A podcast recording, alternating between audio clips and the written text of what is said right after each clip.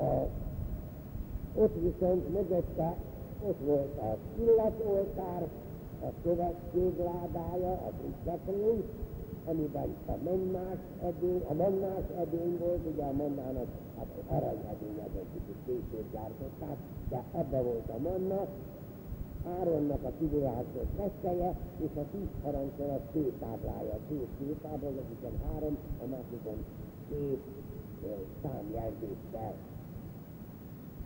Fölöttük aranyból készült kerubok visítették az egészet, és így mondták, hogy ezek árnyékozták be az Isten dicsőségével ezt a helyet, mert az egész Ószövetség a Szent Sátorban is, de a jeruzsálemi templomban is, itt a szentek szentjében tiszta az Istennek a jelenlétét. Erről többet semmit se tudott, annak nem volt se képes, se színes, se semmi, sem jelensége, de más volt a szízoszlop, vagy a felhőoszlop a sátor fölött. Az nem azt jelentette, hogy az csak egy jelzés volt. De az Isten jelenléte a szentek szentjében, ott, ahol a kerúbok a, a Szent Sátor szigláda fölött voltak. Na most, a, a, előtérbe a papokra mehettek, ugye az ázsiót bemutatni, de a szentek szentjébe csak évenként egyszer. A jó kiskúr ünnepén, az engesztelés ünnepén, ez is szeptember vége felében, akkor csak csakafékat mehetett be, és csak az áldozati állatoknak a vérével. A négy tér feláldozott áldozati állatoknak, és a saját bűneiért feláldozott áldozati állatnak a vérével ment be, és megszüntette a fittetről. Ez volt az ő legnagyobb istentiszteletük, ez volt az megszabott szertartás, és ez a hasonlatnak az alapja, hogy igenis, ahogyan a főpap bement az áldozati állatok vérével a szentélybe, ugyanúgy a megváltó Jézus Krisztus, az emberré lett Isten ember, nem az állatok vérével, hanem a saját vérével ment az isteni szentélybe, az isteni dicsőségbe, hogy most már ne csak a mi megváltónk legyen, hanem az állandó közben járónk is a mennyei Atyánál. Ez egy egészen határozott hasonlat, és az egészen határozottan érthető módon a zsidóknak szóló levél ezt leszögezi, hangsúlyozza többször is, hogy az előség beteljesedésre jár, mégpedig az, hogy a főpapnak éventől, de évtizedeken, évszázadokon keresztül, hiszen több mint nyolc évszázadon keresztül ment be a főpap a szentek szentjébe évenként egyszer, mindig ismételni kellett, mert érezték, hogy a bűnök bocsánatát még ezek az áldozatok szerezték meg. Ez az Ószövetségnek egy olyan érzése volt, amivel szembe lehetett állítani, és az idegössző levél klasszikusan szembeállítsa azt a krisztusi áldozatot, ami egyszer történt, ami egyszer mindenkorra megszerezte az isteni bocsánatot, és most ő visszatért az isteni dicsőségbe, hogy ott közben járjon. Értünk, hogy az ő megváltás műve gyümölcsöt hozhasson az emberiség történelmében. A következő szakasz erre utal, ilyen formában. Krisztus azonban, mint a jövendő szövetség főpapja, abban a nagyobb és tökéletesebb sátorban lépett be, amelyet nem emberi kéz alkotott, nem is a bakok és a birkák vérével, hanem saját vérével lépett be a mennyei szentélybe, és ezzel egyszer mindenkorra örök megváltás terület.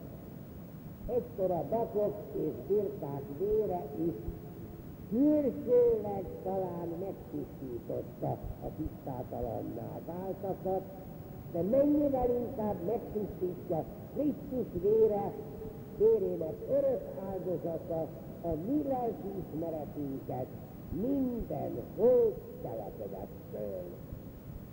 Most azt nem én is kellene elemezni, magyarázni, annyira érthető és egyszerű. Krisztus úgy jött, mint az új szövetség főpapja, ő hozta az új szövetséget, belépett a mennyei szentébe, és most az atyától közvetlenül megkapta az ő szolgálatának a gyümölcsét, az ároni papságtól, tehát az áldozatok vérét a szentélyben ülő ároni papságtól, teljesen különböző főpapságával, tehát ami messze felülmúlja az ároni papságot, Krisztus saját vérével szabadít meg a bűntől, a lelkiismeretet tisztára bozza. És most itt nagyon érdekesre figyelembe kell vennünk, itt ugyan a zsidóknak írt levél nem utal erre. De aki ismeri, Pálapostolnak a leveleit, és Pálapostolnak a nagyon kedvenc hasonlatát, ezzel hozzák össze a keresztség szentségében, ami végbe megy, ahol rabbunkra őszik Krisztus megváltó halálának és föltámadásának hasonlóságát. Ugye Pálapostol idejében egy-két ilyen gyermekkeresztelés volt egy családban, de a keresztelés az román földön keresztelés volt, és alámerítéssel történt. A vízbe alámerítették, és a Pálapostol így hozta ki, hogy alámerülünk Krisztus halálába, és kiemelkedünk Krisztus föltámadásába. Tehát már itt benne van az, hogy Krisztussal, aki az ő saját vérével eljutott az Isten dicsőségébe. Ezzel kapcsolatos a következő rész. Hallgassuk csak meg! Előbb az előző szövetség idején elkövetett bűnök megváltásáért Krisztusnak el kellett szenvednie a halált. Hiszen elértől nincs bűnbocsánat. Az előkép után azonban a tökéletesebb áldozat következett, Krisztus ugyanis nem emberi kézzel emelt szentébe lépett be, hanem magába a mennybe, és most ott Isten színe előtt közben jár értünk. Azt mondanom kell vasárnapján a homiliára megtelett szóra, mert ezt nem lehet félreérteni. Azért óriási a mondanom kell napja, mert akkor a pillanattól kezdve Krisztus a mennyei az a színe előtt közben jár értünk. Ez itt egészen határozottan szerepel. Neki nincs szükség arra, hogy többször feláldozza magát, mert az idő teljességében megjelenve, önmagát feláldozva, eltörölte a bűnt, hiszen üdvözíteni akart minden ember. Tehát szükség volt Jézus Krisztus keresztáldozatára, el kellett szenvednie a halált, hogy a saját vérével mutathassa be az egész emberiség bűnének a kiengesztelő áldozatát. Tehát itt óriási különbség van az Ószövetség szertartásai az állatok vérével a népnek a bűneit, a főpapnak a bűneit akarták kiengesztelni. Nem sikerült, örökké ismételték, mert tudták, hogy nincsen megoldás. Jézus Krisztus áldozata meghozta a megoldást. Ezt nem kellett folyton ismételni. Ez egyszer mindenkorra megszerezte a isteni bocsánatot, és egyszer mindenkorra lehetővé tette az emberiségnek a kiemelkedését abból a zsákutcából, ahová belesított, akkor, amikor kikerült az édenkertből, és kénytelen volt viselni az emberi életnek a fájdalmait, a szenvedéseit, a keserves halált, mert megtette az Istennek ezt a picike parancsát ott az édenkertben. Most még hadd szabadjon hozzáfűzni, hogy félremegy értjük, a Szent Misénél mindig azt mondjuk, hogy az jelenvalóvá válik Krisztus megváltó áldozata, tehát a kereszt áldozat is és a föltámadás is. De nem ismétlődik meg, mert az csak egyszer történt. Jézus Krisztus egyszer halt meg, és az az egyszeri áldozata az egész világnak az üdvösségét meghozta, az emberiség tragédiáját megoldotta. Az más kérdés, hogy nekem ebbe vele kell kapcsolódnom. Tehát a A keresztényben én belekapcsolódom a megváltás hívébe, de az életemben is bele kell kapcsolódnom.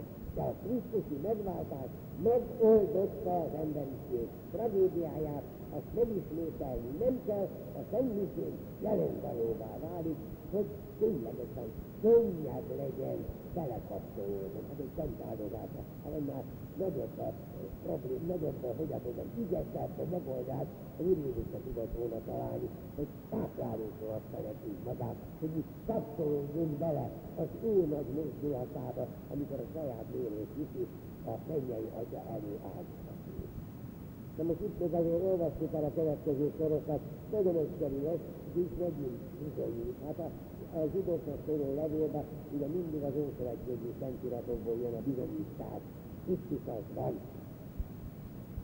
Az Ószövetség ideiglenes volt az áldozat bemutatása, az istentiszteleti jelleggel rendelkezett, az ottani papoknak, főpapoknak tényleges méltóságuk volt, de saját maguk is tudták, hogy nem oldozták meg az ember tragédiáját. Na most jön a következő néhány sor. Teljességben lehetetlen, hogy a kuták és a papok szóra bűnöket soroljon el. Bár a Zsoltár is megjövendőlte, neked, Uram, nem kell a vér és az élet áldozat, az égő áldozatok sem kedvesek előtted, de embertestet adtál nekem, és ime most jövök, hogy akaratodat teljesítsem. Amint az meg van írva. Így tehát az első eltörölte a második szövetség, ez az elhatározás Jézus Krisztus testének feláldozásával egyszer mindenkorra megszentelt tisztát. Hát azt kell, hogy meg lehet érteni, csak szóltál hívni a figyelmet, itt a negyvenedik Zsoltárról van szó, ismerjük ezt a szöveget, hogy nem kívántad az éres áldozatokat, nem kedveled az éreset. Tehát ez a Zsoltárban már benne volt, és itt szerepel az a nagyon csodálatos szó, hogy embertestet adtál nekem. Mert mintha a Messiás szólt volna, mint a Messiás szövegette volna meg ezt a Zsoltárt, és így is értették, az Messiási Zsoltár, Zsoltár volt, csak persze fogalmi szerint, hogy mit jelent ez. De itt már az embertest szerepel, és ez arra utal, hogy az Isten fia emberi természetet kapott, és ezt adja oda áldozatul. A Zsoltár tehát tulajdonképpen két következtetés von le ebből. Az egyik az, hogy Istennek nem telt kedve az Ószövetségi áldozatokból, és a másik, hogy az új áldozat viszont egyszer mindenkorra megoldotta a problémát. E fölötti örömét helyezik ki a következő négy sor, ezt még olvassuk el ma, hogy nagyon érthető, a végén egy olyan tízből jövő bizonyítást is tíz hozzá, ami nagyon jó nekünk is. Így szól ez a nézsor. Krisztus vérének erejéből tehát megvan minden reményünk arra, hogy mi is beléphetünk a mennyei szentélybe, mert igazi főpapunk van ott, aki Isten népe fölé rendelt. Járuljunk hát hozzá őszinte szívvel és hitből fakadó bizalommal, hiszen szívünk megtisztult a rossz lelki ismerettől, tartsunk ki rendületlenül reménységünk megvallásában, mert hűséges az Isten.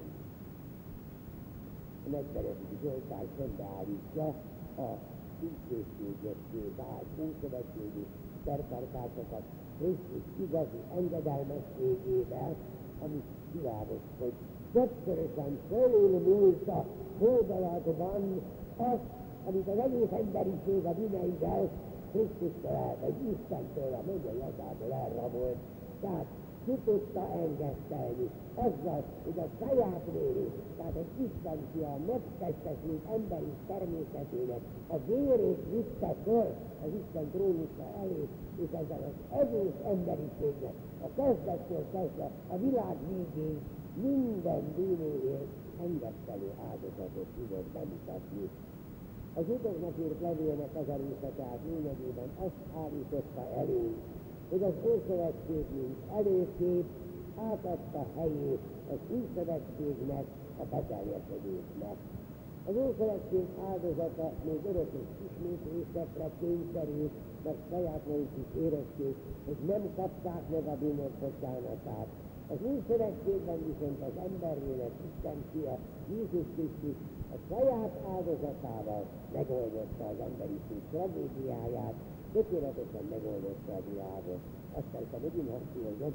Más kérdés, hogy az egyes ember hogy tud ebbe belekapcsolódni. Ez a mi hitünk, ez a mi Krisztusi életünk töltjük, de hogy a megoldás megvan, az hitán körül áll.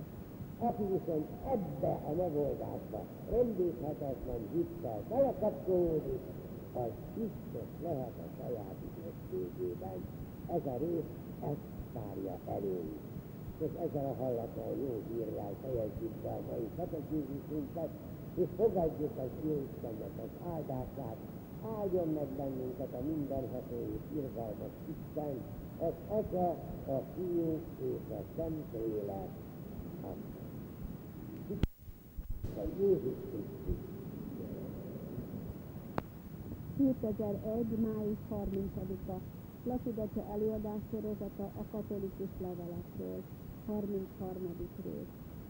Tarts bennünket gyermekeidet, kérünk, add meg nekünk, hogy szent lelked által megismerjük, ami igaz, megszeressük, ami helyes, és örvendjünk szüntelen az ő igaztalásán.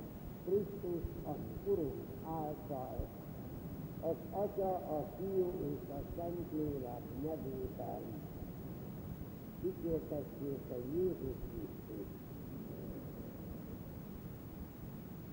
Már a múlt alkalommal említettük, hogy a zsidóknak írt levél tizedik fejezete azzal a buzdítással fejeződik be, hogy tartsunk ki reménységünk megvallásában, mert hűséges az Isten. Hogy pedig mi szükséges ahhoz, hogy ki tudjunk tartani a reménységben, erre a további sorokban Habakuk prófétát idézi a szerző. Így, így folytatódik tehát az írásmű. Az igaz ember a hitből él. Mi is hiszünk, és ezzel megmentjük életünket. Hogy az igaz ember a hitből él, ezt a prófétai kijelentést Szent Pál is nem egyszer idézi. A római levélben is, meg a Galata levélben is. Igaz, hogy ő azért teljesen másként érti ezt az idézetet. Ő arra gondol, hogy Krisztus személyében kell veszni hitéket. Az időknek írt levél, majd látni fogjuk, nem ezt érti, érti ezen az idézeten, és ez természetes is. Hiszen a következő sorokban az ószövetségi példáknak egy hosszú listáját említik, ami csak a végén éri el az új és fölségrendi csúcspontját Jézus Krisztusban. De ez a tizenegyedik fejezet, amelyben a levél fölsorakoztatja az ószövetségi hit hőseit, az ószövetségi hívő szereplőket, olyasmivel kezdődik, mint hogyha ez a hitnek a meghatározása lenne, természetesen ez a meghatározás sem a mi Krisztusi hitünkre vonatkozik, de azért nagyon érdekesen jellemzi az ószövetségi hitvősöket, akik valóban így hittek. Hallgassuk csak meg azt a két háromból. A hit bizalom abban, amit remélünk. Szilárd meggyőződés arról, amit nem látunk. Ez adott bizonyosságot őseinknek is. Ebből a hitből ismerjük meg már azt is, hogy a világot Isten szava alkotta. Ugye említettem, hogy Pál apostolnál a hit személyes kapcsolat, az hívő és Krisztus, az hívő és Isten, vagy a hívő és a baj a Szent Háromság között. Jakab levelében, hogyha emlékezünk, ő az elmélet helyett inkább azt hangsúlyozta, hogy tettekben kell megnyilvánulnia, amit hiszünknek. Itt a szerző a hitre, mint egy magatartásban lévő feszültségre mutat rá, hogy valóságnak kell elfogadnunk azt, amit még nem valóság, de tapasztalható, látható igazságnak kell elfogadnunk azt, amit láthatatlan, mert az Ószövetség hitének a kései valóban ezt teszik, és tudtak szenvedni ezért, és tudtak áldozatot hozni ezért. Nem azok a tapasztalatok alá, de igenis határozottan hittek azoknak az isteni ígéreteknek, amit az ő életüket irányították. Tehát a hit tárgya, itt az, az, ami az ember számára láthatatlan. De előbb mindjárt azzal kezdjük, a láthatatlan hit Isten hozta létre ezt az egész világot. Ami hosszú sorban mutatja be a levél szerzője az Ószövetség hívő őseit. Mi talán nem mindegyiket ismerjük, így, mint ahogyan abban az időben a tudóknak írt levélt olvasói vagy hallgatói ismerték, ezek a történetek azok számára teljesen frissek voltak még akkor, egyik másikra mi is egészen pontosan rá tudunk kapintani, amelyeket homályosak maradnak, ahonnan hívjuk egy tárgyó. És hallgassuk meg ezt az elég hosszú sort, huszonhét sorban hozza a zsidóknak írt levélt az Ószövetségi hit hőseit. Hittel mutatod be Ábel áldozatot, az értékesebb volt, mint Káinő. Hitéért ragadtatott el Hénot is, hogy ne izjelje meg a halált. Hitőző szétükön lehet kedves Isten előtt, aki ugyanis Istenhez járó, annak hinnie kell, hogy ő van, és megjutalmazza azt, aki keresztül. A hit által kapott női is felvilágosítás, hogy hogyan mondjanak családját. Hite által engedelmeskedett Ábrahámnak a hívásnak, és elindult anélkül, hogy tudta volna, hová kell mennie. Hitében kapott erőt Sára is, hogy értesebb korának kora ellenére anya legyen. Hittel akarta feláldozni Ábrahám fiát, Izákot, mert megvolt győződve arról, hogy Isten a holtakat is föl tudja támasztani. Hittel rejtegezték az újszülött Mózes szülei három hónapig, és nem féltek a faraó parancsáktól. Mózes hitével tagadta meg fölnőtt korában, hogy a fáraó leányának a fia, és inkább vállalta Isten műtével együtt a kenyergatást. Mert hittel keltek át a Vörös-tengeren is, akárcsak szárazföldön. És a hit erejéből omlottak le Jerikó falai, miután hétszer is körüljárták. Hite miatt nem veszett oda a parázsra Ráháb, mert jó szívvel befogadta a hírszerzőket. Hosszú sor, nekünk egy kicsit talán homályos is egy néhány helyen, de abban az időben, akik hallották, akik olvasták a zsidóknak írt levelet, ezek mind eleven érdekétek voltak. Vegyük azért sorra. Ábel bizonyára hite vezette, hogy őszinte hódolattal mutassa be áldozatát. Hénok, Káin leszármazottja, Matuzálemnek az apja volt, a hite irányította abban, hogy igaz élettel járjon Isten előtt.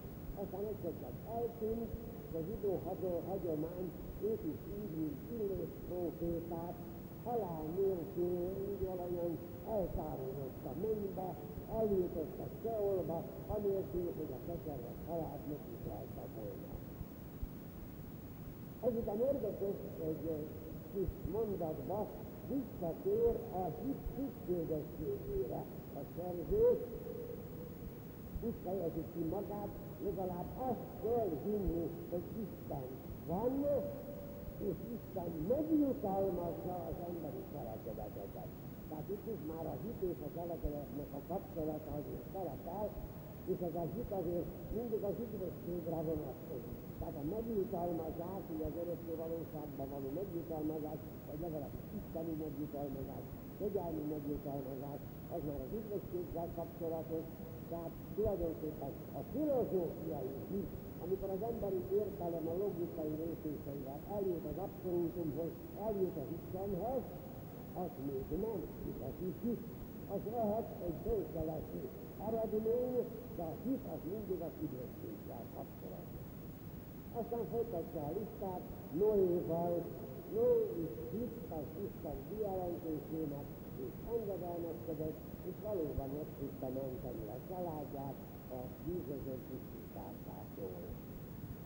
Ábrahám viszont valóban a hitnek egy kiemelkedő példája, aki Istennek egyetlen szabára ott hagyta otthonát, ott hagyta mindenét, és elindult, pedig nem tudta, hogy hova kell menni, mert hiszen az első szavában Jákobnak azt mondta, hogy majd én megmondom, hogy hova menjél. És ő rábízta magát a Isten vezetésére. És Sára is jó, benne van a Szentírásban, hogy mosolygott, amikor az angyal azt mondta, hogy gyermekesek születik, de azért elhitte, hogy ténylegesen az emberi valószínűséggel szemben az Isten ezt az ígéretét is tudja teljesíteni. Ábrahám igazi hittel vállalta Izsák föld áldozását. Pedig hát ez igazán egy paradox parancs volt, hiszen éppen Ábrahám tudta azt, hogy belőle egy nagy nép szakadt, az ő utódai. Akkor egyetlen gyermeke volt, és hogy az egyetlen gyermekét feláldozza, akkor hogyan lesz utóda? De ahogyan maga a szöveg is mondja, ő hitt abban, hogy a fölséges Isten a halottak is fölségre támasztani. Hitt vezette Mózes szüleit is, tudjuk, amikor a fáraó parancsára ellenére elrejtették, ott a Nílusnak egyik bozótjában, egy kosárban. Ő, ugye Mózes is merész dolgot csinált, ugye amikor egyszerűen kijelentette, hogy tévedés az, hogy ő a fáraó leánya, ugye a fáraó leányának, a fáraónak a fia, de a leánya, de ez tévedés, mert ugye a fáraó leánya az örökbe fogadta, úgy neveltette, mintha az ő fia lenne. De ezt ő egyszerűen kijelentette, hogy ez nem így van, vállalta a népet a nemzságát. Igen, a, ezzel is az ő hitének a hősele. Aztán ugye a Vörös-tengeren való átkelés is a hitüknek volt az eredménye, vagy Jerikó falainak a leomlása, amikor imádkozva és énekelve körbejárták a túlerővel lévő Jerikót, és akkor a város elküzdték.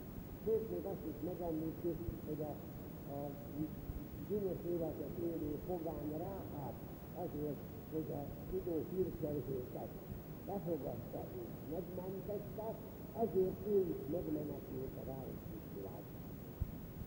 Ezek után egy mondattal hirtelen lezárja a szerző, a sorolást, biztosra veszi, hogy a kínzottak jól ismerik a Isten megemlítetteket is, mert még megemlítették nevet, de ebben az időben azok ismerések voltak mindenki előtt.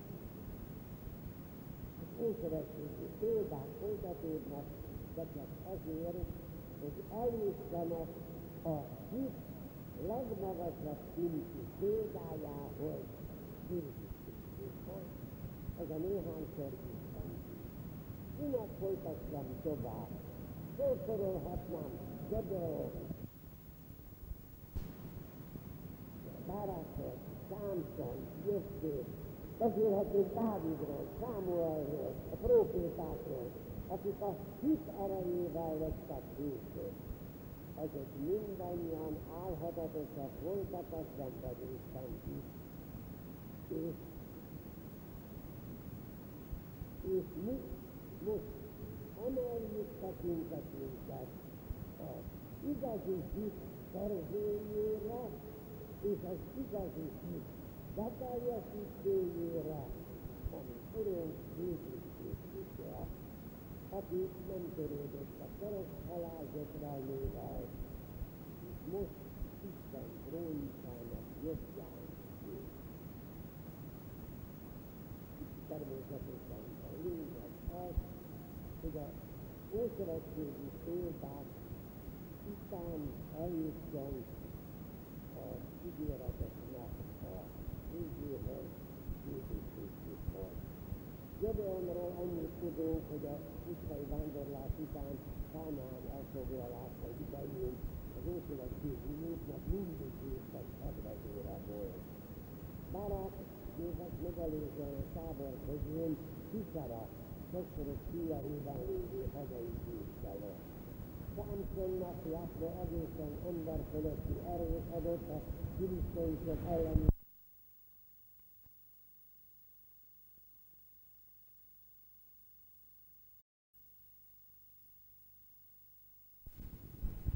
Dövile árulása folytán, hogy megfogságba kerül, megvakítják és majmot hajtatnak vele, de aztán óriási erejével önmagát is feláldozva megszabadítja Izraelt a farizeusok kezéből.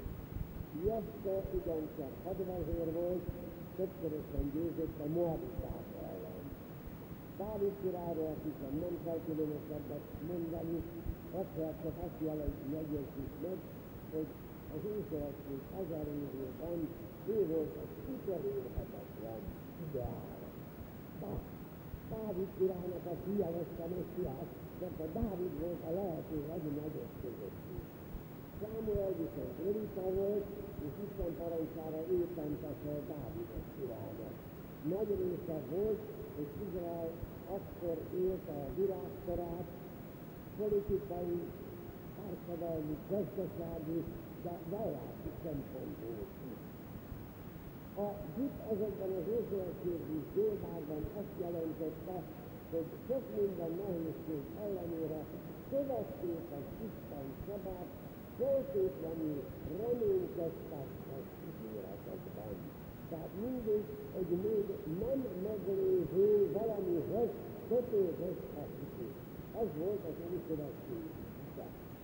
Nekünk itt viszont az a helyzet, hogy a mi kinyilatkoztatásunk teljességét, ami Urunk Jézus Krisztus, ami megváltó Krisztusunk hozta. Tehát a mi hitünknek a szerzője tulajdonképpen Krisztus. De ő a megváltás művének a beteljesedésével, a föltámadásával, a mennybemenetelével már szóba ér, tehát ugyancsak ő a mi hitünknek a beteljesítője. Ezért mondja a hitünk szerzője, és hitünk beteljesítője. Ő vállalta az emberiség megváltását, és ezzel kiérdemelte emberkészével is az Atya jobbján való részét. A következő tizenes sor viszont csak figyelmeztetéseket és buzdításokat tartalmaz, amit hát az igazi krisztusiaknak valamiképpen el kell érniük. Nekik az Ószövetségből Krisztusivá kell lenniük, Krisztusivá kell világosodniuk, és itt most kezdődik az, hogy egy kicsit szembeáll az Ószövetség az Ószövetséggel, és itt már kezdi azt, amit a krisztusiakban aztán teljesen világosan mutat, hogy mennyivel magasabb rendű az Ószövetség az Ószövetségből. Itt folytatódik a levél. Törekedjétek békességre mindenkivel szemben, hogy eljussatok az igaz életre, mert anélkül senki sem látja meg az urat. Ügyeljetek arra, hogy Isten kegyelmét senki el ne hanyagolja. Senki se legyen parázsna, vagy olyan szerencsétlen, mint Ézau, aki egy tál lencéért eladta erkét, erkét szülöttségét. Téged nem voltatok jelen a Simon szövetség kötésnél, nem láttátok a lobogó tüzet, meg a villámot, nem hallottátok a mennydörgő szózatot, amelynek hallatára könyörögni kezdtek, hogy ne szóljon hozzánk tovább az isteni szó, ki már az élő Isten városához, a mennyei Jeruzsálemhez, az angyalok ezreihez járulhattok, és Jézushoz, az új szövetség szerzőjéhez, aki vérével hintet meg titeket. Vigyázzatok tehát, hogy el ne utasítsátok ezt, aki a mennyből szól hozzátok. A Krisztusi Szövetségnek az ötszévei, a készője, az állapotja leveleiben is igen sokszor előfordul. Első nagyon-nagyon komoly követelmény volt, itt is nyomatékos bizonyítáként szerepel ennek a néhány sornak az elején, mert csak így lehet elfogadni az Isten kegyelmét. Ez a parázsnak szó az tulajdonképpen a népre vonatkozik, a prófétát a kínai szövetséget megszegültek. A kínai szövetségen hasonló volt a házassághoz, és hogyha a szövetséget megszegte a nép, akkor a házasság törvényt követett el. Az Ézsau kényelműségére vonatkozó hivatkozás pedig arra figyelmeztet, hogy senki se adja oda földi kívánságokért az mennyei örökségét.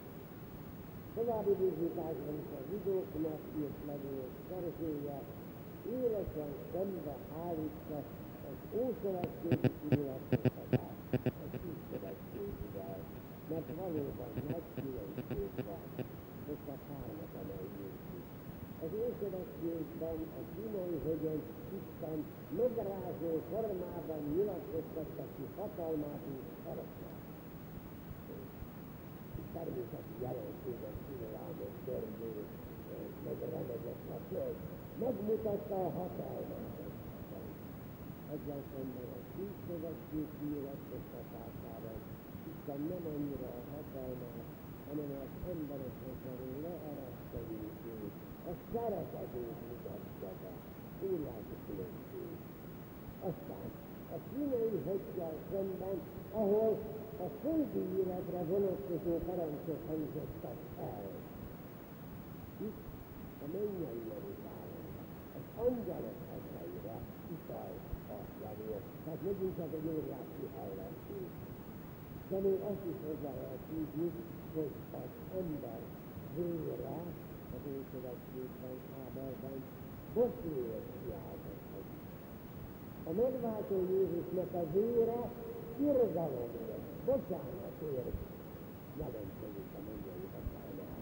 Tehát nagyon-nagyon komolyan szembe állítja az Ószövetséget, tehát ez kétségtelen, hogy ez volt a levélnek a célja is, ugye a zsidóságból Krisztushoz tértek, akik igazságban elbizonytalanodtak és próbáltak volna visszatérni a jeruzsálemi pompához, az áldozatok pompájához, azoknak akarta helyre tenni a gondolkodásmódját.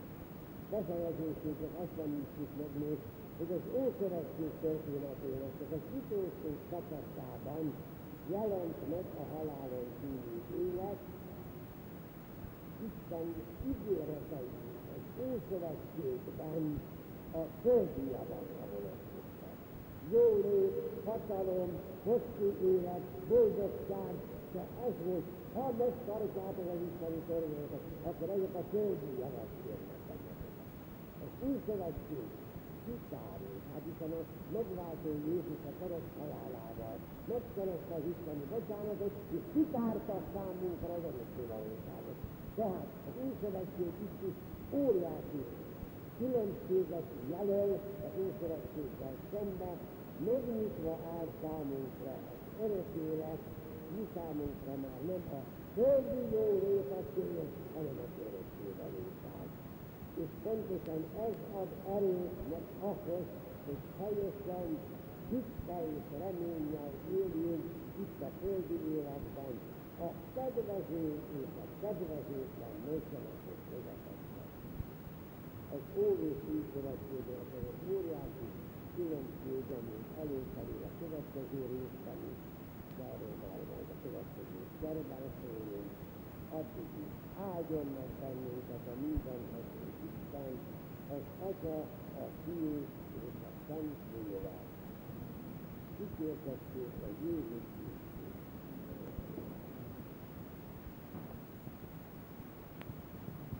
kétezer-egy június hatodika. Placid előadás sorozata a katolikus levelek levelekről, harmincnegyedik rész. Zsidókhoz írt levél befolyó része.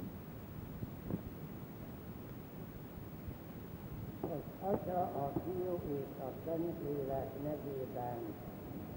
Mindenható mennyei Atyánk, te a Szentlélek közvilágosításával tanítasz minket gyermekeidet. Kérünk, add meg nekünk, hogy Szent Lelked által megismerjük, ami igaz, megszeressük, ami helyes, és örvendjünk szüntelen azért igaz találtán. Krisztus, ami Urunk által. Az Atya, a Fiú és a Szentlélek nevében. Kitérkezték a Jézus Krisztus.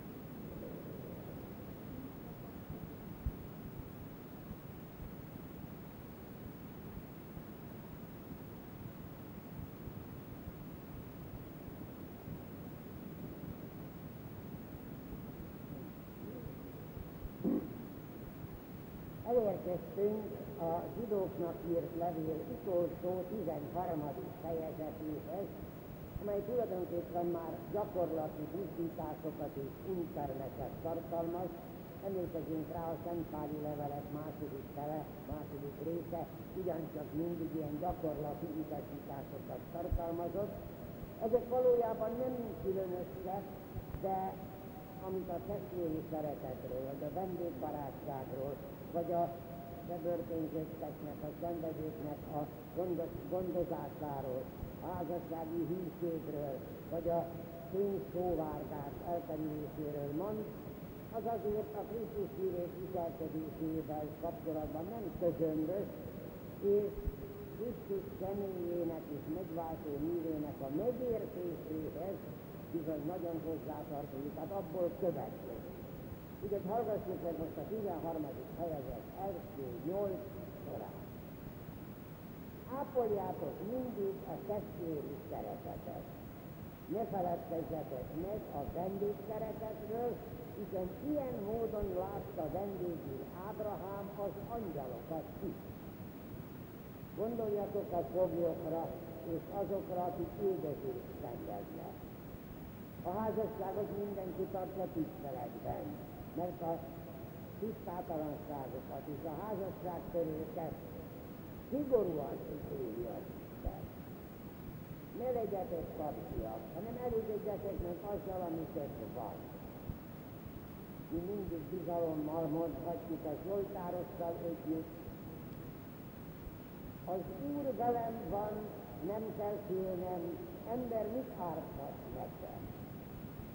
Emlékezzetek meg előjáróitokról is, akik Isten igéjét hirdetik nektek, kövessétek hitüket. Jézus Krisztus ugyanaz. Ugyanaz tegnap és ma és mindörökké. Hát ugye a legelső mondatban a testvéri szeretetre figyelmeztetett, ez mindig a látjuk a Szentpáli levelekben is, a közösségnek az egyetértése, a közösségnek a szeretete nagyon-nagyon fontos.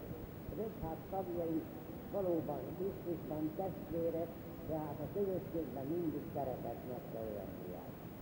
A vendégbarátság az különösen fontos volt abban az időben, hát akkor a közlekedés eléggé lassú volt, és az utasoknak a befogadása az nagyon sok helyen, hát nem csak a vendéglátókban, hanem beszálló ilyen erre alkalmas épületet tudtak, hanem az egyes családok a házukba befogadták a vendégeket a nagy zarándoklátok alkalmával, és ebben ki kellett vinniük a ifjaknak is. István, ami Ábrahámról mond, ugye azt a Mózes első könyvének tizennyolcadik fejezetéből tudjuk, hogy Mamrét Terebintinél nagyon szívesen fogadta sátrába azt a három titokzatos férfit, akikről kifűlt, hogy tulajdonképpen angyalok voltak, de ezek ígérték meg, hogy egy éven belül fiatok születnek úrát. Amit a foglyakról mond, a természetes, hát ugye a kitükért üldözöttek, mert hiszen ebben az időben már az üldözés hol itt, hol ott föllángolt a római birodalomban, Néró házassága után. A házasság tisztaságára vonatkozó dolog, amit mond, az pedig mindig az apostoli igehirdetésnek egyébként egy fontos tétele volt. Ne felejtjük azt el, hogy abban az időben már a római birodalomban is a házassági erkölcsök eléggé lazultak, és erre mindig vigyázni kell. A kapzsiság elkerülése, a megelégedettség, az, amit már a hegyi beszédben szerepel, és ez valóban hát, egy komoly jellemző tulajdonsága kell, hogy legyen minden egyik kívülben. Az a bizonyos bizalomra intő Zsoltár, az a száztizennyolcadik Zsoltár, amit idéz a levél, aztán az elöljárókról szól pár szó. Érdekes, az elöljárót azzal a szóval jelöli, amivel később a szerzetes elöljárókat nevezték. Itt természetesen nem ilyenről van szó, nem tudjuk már megállapítani a közösségek kölcsöntelt elöljárói, vagy pedig a presbiterek, vagy esetleg csak a házigazdák voltak ezek alatt érkezőben. Nagyon érdekes, hogy ugye ezek változtak. De a köztanítókkal szemben a közösségnek ezek az elöljárói a igazságnak a birtokában voltak, és hogyha változtak is a az elöljárók, azok a vezető emberek a közösségben, a tanításuk mindig ugyanaz volt. Ezért mondja azt a talán az időnek szóló levéltől legfélszertes kicsi mondatot, ami lehetséges, hogy egy ima formula volt abban az időben, hogy szépség ugyanaz, tegnap és ma és mindörökké. Hát ez arra vonatkozik, hogy igen, az igaz tanítás az független attól, hogy a ki milyen előjáró, vagy milyen ige hirdető hirdeti, annak mindig ugyanannak kell lennie. A közösség vezetőire vonatkozik ez, a tanítás mindig helyes kell, hogy legyen, és tehát az egészen természetes volt, hogy erre utalt, mert tudjuk, hogy abban az időben, ugye a századnak az utolsó évtizedében vagyunk, az utolsó két évtizedében vagyunk, amikor már Kicsákiában is egyre több köztanító, szintén vándor, prédikátorok hirdették a maguk értetlenségét, nem értették meg Krisztus tanítását, és a maguk feje szerint hirdették, ki a gnószikusokat, a dokréták, a kopiánsi téve volt már abban az időben. Ezek után a szöveg folytatása is a kicsit erre vonatkozik, de érezzük, hogy a szerző kitartozik már lassanként befejezni az írását. Következő sorok is mondanak. Ne hagyjátok, hogy a köztanítók félrevezettenek titeket. Az Isten kegyelmében erősödjetek, és ne a pogány áldozati állatok kutyából. Nekünk olyan oltárunk van, amelyről nem ehetünk azt, aki a sátornál teljesít szolgálatot. Az áldozati állatok vérét a főpap viszi a szentébe, a testet pedig a táboron kívül ütetik el. Jézus is tulajdon vérével szentelte meg a népet, de a kapun kívül szenvedett. Menjetek tehát hozzá, és vállaljátok az alázatot. Hiszen nincs itt maradandó hazánk, hanem az eljövendő igazi hazát szeretni. A jótékonykodásról és az adakozásról meg ne feledkezzetek, mert az ilyen áldozat kedves az Isten előtt. Engedelmeskedjetek előjárójukoknak, és fejlesztetek rájuk, mert ők vigyáznak rátok, abban a tudatban, hogy számos kell majd adni a látszatokról. pártfóban és húzunk ezeknek a sorokhozik, ugye az elejátős tanítőkről van szó, pontosabbat nem tudunk, azt én már mondtam, hogy annyira tartózkodnak a téves tanítások, mint a megemlítésről is, csak úgy, hogy a tévtanítóktól vigyázzatok. Így, hogy nem akartak semmiféleképpen beleesni abba a hibába, hogy még ők is a tévtanításoknak az elmondásával hirdették, hogy esetleg megzavarják az igaz hídben hívőket, hogy hát ilyen tanítás is van. Itt sem lehet tudni, hogy milyen tévtanítókról van szó. Aztán egy kicsit érdekes az, hogy e, e, azt mondja, hogy a isteni kegyelemből erősödjetek, és ne a pogány áldozati állatok hiszából. Konkrét, ugye a pogány áldozatoknak ugye a vérét azt az áldozat oltárra öntötték, a húsnak egy részét is elégezték, a többi pedig a piacon elárusították. Ebből ugye a szállapotoknak is volt problémája a korintusiak, hogy szabad-e abból az áldozati állatok iszából enni egy kicsit színűnek. Szerelő volt ugye a szállapotoknak a válasza, hogy akinek a lelkünk merete itt megakad, az szintán ne egyéb, különben annak semmi köze a közán áldozatoknak a húsnak, de azt mondta Pálapostól, hogy ha ezzel bárkit is megbotránkoztatnék, én semmi színalat nem önnék akkor abból a húsból. Tehát nyugodtan lehet fogyasztani, de ha attól botrány van, ha megbotránkozik valaki, akkor nem. Na itt egy kicsit, hogy szigorúban beszélek, mondja, hogy a, a fogány áldozati állatok húsából ne erősödjék. Nekünk olyan oltárunk van, amelyről a fogány nem ehet. Hát az biztos az eucharisztiára vonatkozik. Az utolsó vacsora megünneplése, az ugye családoknál történt, és ott az asztalték már akkor oltárnak készült, mert az volt a tisztus hívőknek az áldozatban mutatása, a tisztusi kereszt áldozatnak a megjelenítése.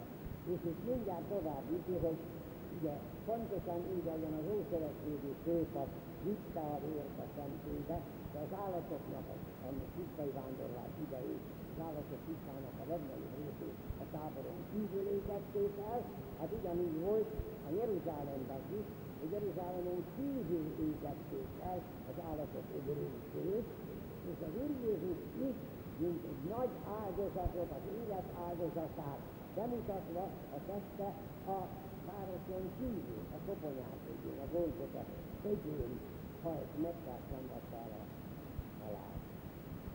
Na most aztán azt mondja, hogy mondjátok utána, és hát vállaljátok a gyalázatot. Ez egy kicsit a értelmiságra, a részletségre így, de minden hozzáfűzi azt, hogy viszont nincs itt maradandó házunk. Mi a jövő otthonát, az igazi boldogságot keresztjük, a jövendő igazi hazát keresztjük. Aztán a jótékonykodás, adakozás köti a lelkükre, és érdekes a végén megint az előjárókat előhozza, de elég érdekesen, hogy segítsetek az előjáróknak, az engedelmes kézzel, mert tudnotok kell, hogy az előjáró felel, felel értetek, számot ad a lelketekért, tehát ti nem nehezítsétek meg az előjáróknak a helyzetét, sőt, inkább ezzel a saját jövőtöket is biztosítjátok. Tehát az előjáróról szólva, a kicsit azoknak a felelősségét is megemlítjük. Ezek után következik tulajdonképpen a befejezés, ami nem szokásos levéltárás, hiszen már a legelején mondtuk, hogy az úgynevezett zsidóknak írt levél nem valódi levél, nem irodalmi levél volt, hanem egy ilyen teológiai értekezés, talán egy indikációnak a változata, hanem az előkészülete. A szerző azonban szépen akarja befejezni az írását, és úgy gondolom, hogy ez sikerül neki.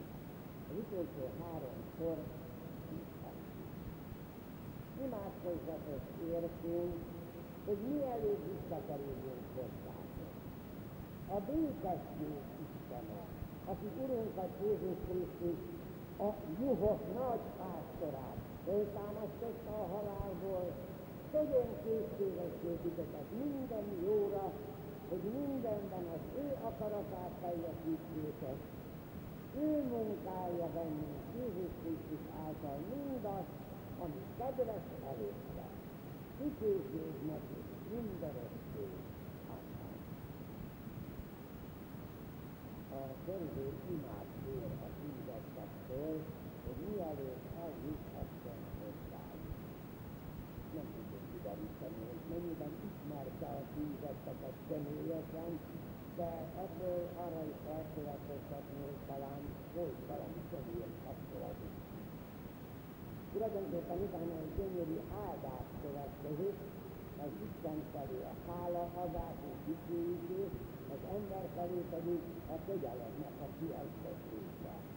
A kétesség Istennel az áldás kezdődik, az az Ószövetségben egy hagyományos megszólítása volt az Istennek, a békesség Istenet. Itt a Jézusra Isten azt mondja, hogy a juhok nagy pásztora. Így szerőzött földtől nem szerepel a Szentírásban, bár az Úr Jézus azt nem egyszer mondta, hogy így vagyok a jó pásztor. Tehát a pásztoron hasonlította saját magát, de így, hogy a juhok nagy pásztora, azt a itt szerepel ebben az állásformulában. A keresztény tökéletességet csak úgy értjük meg, hogyha Jézus maga munkálkodik bennünk, ugye itt mondja azt, hogy bennünk Jézus Krisztus által ő munkálja a üdvösséget, hogy kedves legyen előtte mindaz, amit mi keresztünk. Aztán ugye az ammennel fejeződik be, ezzel lehetséges, hogy a keresztényi a királyság, ezért mondom, hogy lehetséges magunk következik négykor. Hogy ez a négykor esetleg egy később hozzátartott hibderét, ezt a mai Szentírás tudósokban tudják egészen pontosan kideríteni, sőt, valójában azt sem tudják megmondani egységesen, hogy ki írta, kikről írták és kik megírták. Hallgassuk meg azt a tudósok, mindegyek a tudósok négykor. Kérlek, testvérek, fogadjátok a bátorító szavaimat, amiket most csak röviden írtam. Tehát Timóteus testvérünk kiszabadult, és ha megérkezik, együttesen meglátogatunk benneteket.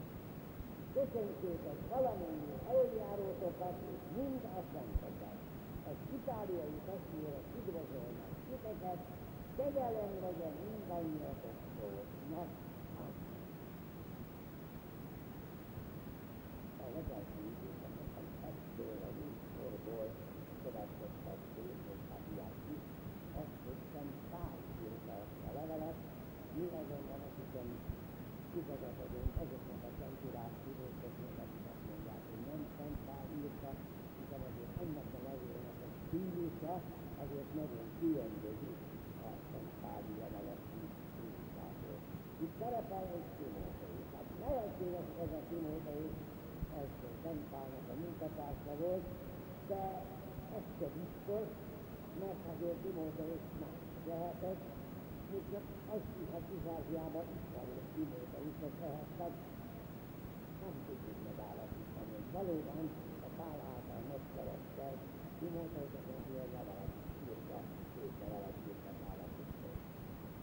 Az itáliai testvéreknek a jelzése nem jelent különösebb biztonságot, egy időben azt mondták, hogy Itáliából írják ezt a királységet, de abban az időben eléggé sokat mozogtak.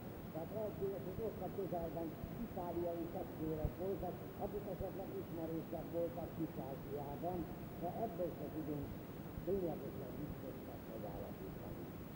Az utolsó mondatban szerepel a kegyelem, az nem annyira a belső kegyelem, hanem uh, Istennek a jó akaratú szeretete, hogy azt kísérje az ő életüket mindig, mindig, és hogy valóban, akik tudomást szeretnek elő a levélről, azok Istennek a kegyelmében kísérjük. Hát ez lehetően, hogy a szeretődik. És ezzel lehetődik, a mint idei hatatődik, hanem az említett működünk az italja. Ő, akkor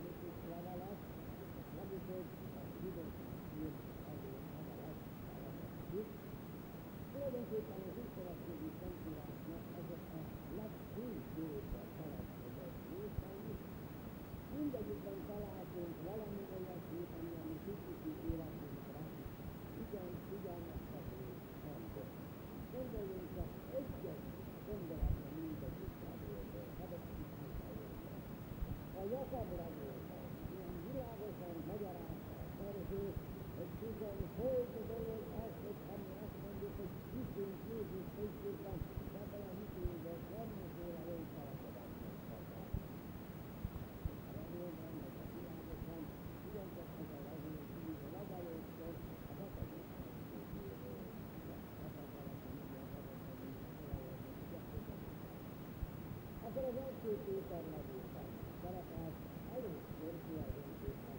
Egy tisztetlen, mert megleszteni háromszázata. Egyébként meghatározta, és a megrázásról világosan nem aranyos az Isten, hanem a megrázás is félő. Kapcsit, a megrázás kapcsit a bizonyosségen, az is itt, hogy a kapcsit, az is a világos. A második Péterrel a